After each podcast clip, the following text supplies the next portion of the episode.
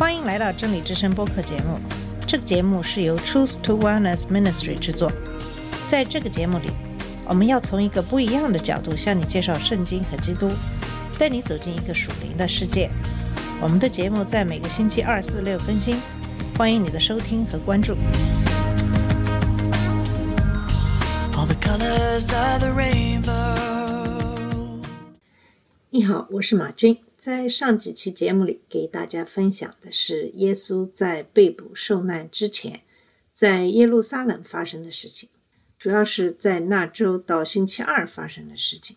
耶稣清除了圣殿里的商人和钱商，告诉他们，他们这些人把圣殿、神的祷告所变成了一个贼窝。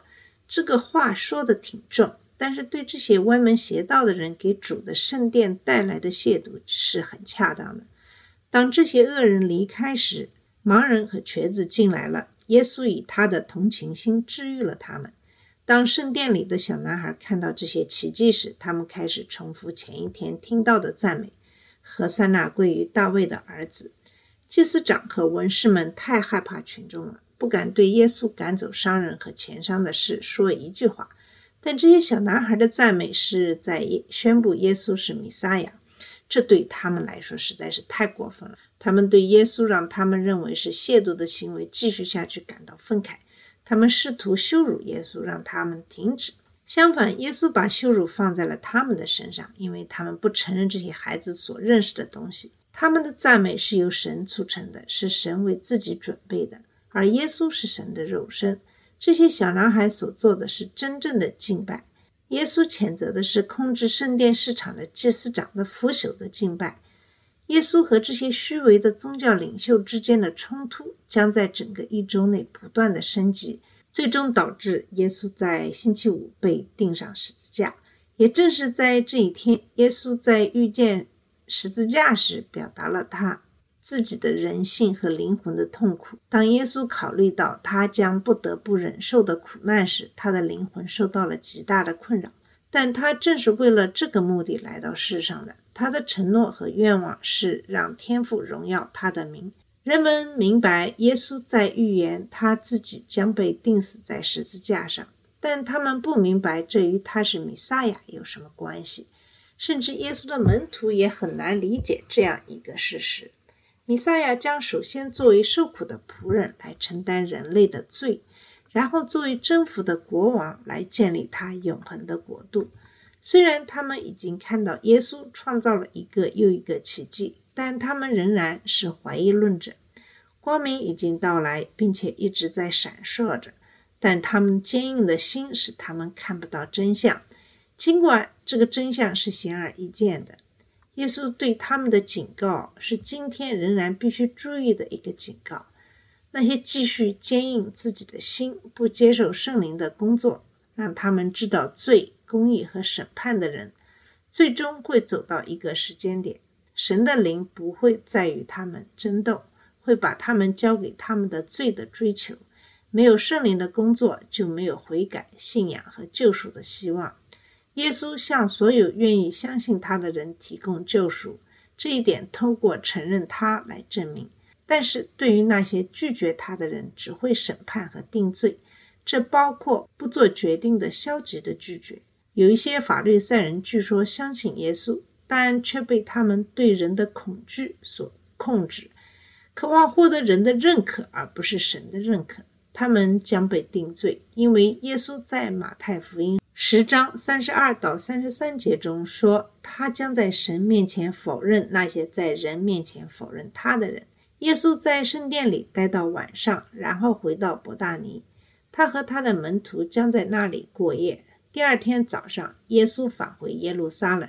这一天通常被称为漫长的一天，因为福音书作者记录了耶稣在这一天做的许多事情。接下来的就是我们今天要跟大家分享的马太福音二十一章二十三到二十七节的经文。这段经文讲的是法利赛人对耶稣权柄的质疑。同样，这个事件在另外两本对观福音书中也有描述。那么，我们下面先来看一看这三本对观福音书中对这个事件的描述。在马太福音二十一章二十三到二十七节是这样说的：耶稣进了殿，正教训人的时候，祭司长和民间的长老来问他说：“你仗着什么权柄做这些事？给你这权柄的是谁呢？”耶稣回答说：“我也要问你们一句，你们若告诉我，我就告诉你们，我仗着什么权柄做这些事。约翰的洗礼是从哪里来的？是从天上来的，是从人间来的呢？”他们彼此商议说：“我们若说从天上来，他必对我们说：这样，你们为什么不信他呢？若说从人间来，我们又怕百姓。”因为他们都以约翰为先知，于是回答耶稣说：“我们不知道。”耶稣说：“我也不告诉你们，我仗着什么权柄做这些事。”这就是在马太福音中二十一章二十三到二十七节的经文。那么在马可福音十一章二十七到三十三节是这样说的：“他们又来到耶路撒冷，耶稣在店里行走的时候。”祭司长和文士并长老进前来问他说：“你仗着什么权柄做这些事？给你这权柄的是谁呢？”耶稣对他们说：“我要问你们一句话，你们回答我，我就告诉你们，我仗着什么权柄做这些事。约翰的洗礼是从天上来的，是从人间来的呢？你们可以回答我。”他们彼此商议说：“我们若说从天上来，他必说。”这样，你们为什么不信他呢？若说从人间来，却又怕百姓，因为众人真以约翰为先知。于是回答耶稣说：“我们不知道。”耶稣说：“我也不告诉你们，我仗着什么权柄做这些事。”那么最后是在路加福音二十章一到八节是这么记载的：有一天，耶稣在店里教训百姓。讲福音的时候，祭司长和文士并长老上前来问他，说：“你告诉我们，你仗着什么权柄做这些事？给你这权柄的是谁呢？”耶稣回答说：“我也要问你们一句话，你们且告诉我，约翰的洗礼是从天上来的，是从人间来的呢？”他们彼此商议说：“我们若说从天上来的，他必说：你们为什么不信他呢？”若说从人间来，百姓都要用石头打死我们，因为他们信约翰是先知。于是回答说：“不知道是从哪里来。”耶稣说：“我也不告诉你们，我仗着什么权柄做这些事。”那么，以上三段都是讲述的耶稣进了圣殿，正教训人的时候，祭司长和长老来质疑耶稣的权柄。这些宗教的伪君子已经从前一天发生的事情的震惊中恢复过来，现在他们开始进攻，而且行动非常的迅速。当耶稣进入圣殿的时候，他们把目光投向了他。马可表明他们在耶稣还在走路的时候就接近了他，他们一直等到耶稣在教书。路加还说他也在传福音。耶稣是来宣扬罪孽被赦免的好消息，并为那些对他有信心的人提供永生。他们已经谋划了一段时间，考虑如何消灭耶稣，但由于他们惧怕人民，他们首先要找到一些方法在人民中诋毁他。他们现在想在听耶稣的人面前用他们的问题来做这件事，这不是一个真诚的问题，因为耶稣以前告诉过他们。他只教他从父那里得到的东西，他们已经知道他们问题的答案。他们的问题是基于他们的权威体系，意在表明耶稣不符合他们作为法律教师的资格。作为官方认可的拉比的教学权利，曾一度掌握在拉比们自己手中。一般来说，当一个候选人经过充分的培训，并在一个公认的拉比手下担任某种学徒时，该拉比就会给他案例，授予他作为正式拉比的教学权。由于拉比的教义千差万别，他们的受职也是如此。最后，由于滥用职权，为了集中权力管理拉比的权利，犹太长老会接管了所有受职的责任。被案例为拉比的人也被宣布为以色列的长老和法官，并被赋予权力。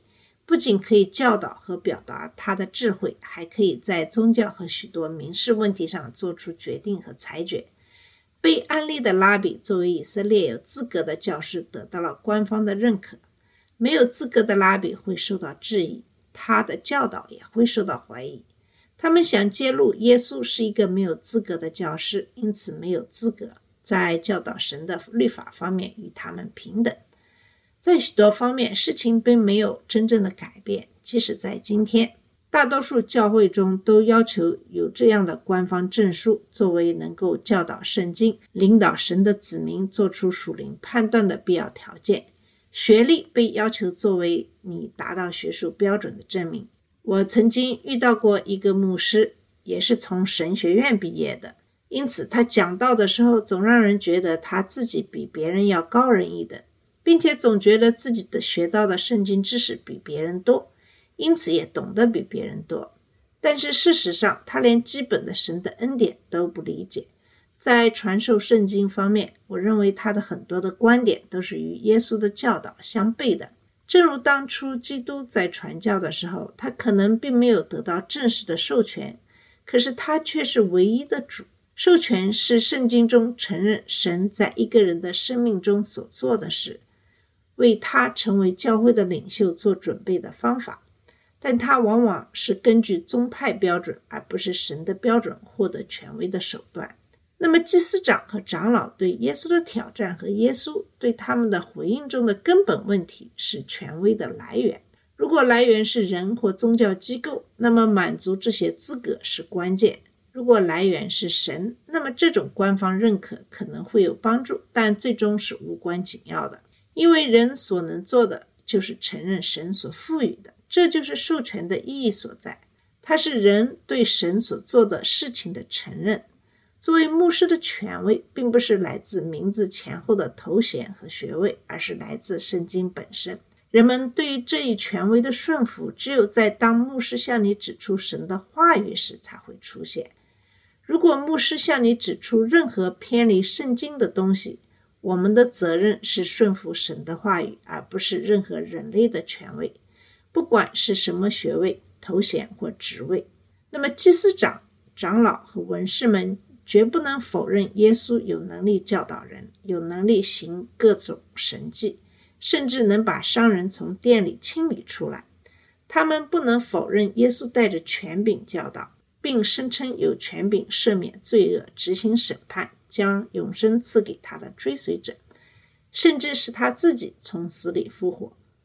我们不能否认他的权利和权威，但他们试图通过他们的问题来表明他的权利和权威是不合法的，因为他们不是由任何的官方机构或传统授予的。好了，我们今天的节目先暂时到这里。那么在下次节目里会继续给你分享祭司长。和长老们对耶稣权柄的挑战。好，谢谢你的收听，下次节目再见。这里是真理之声播客节目，真理之声是 Truth to Wellness Ministry 旗下的一个节目，由 Truth to Wellness Ministry 制作和播出。如果你有什么想跟我们分享，请给我们发电子邮件，我们的邮箱地址是 truth to wellness at gmail.com。你也可以直接去我们的网站 www.truth to wellness.com 浏览更多的信息。下次节目再见。All colors of the rain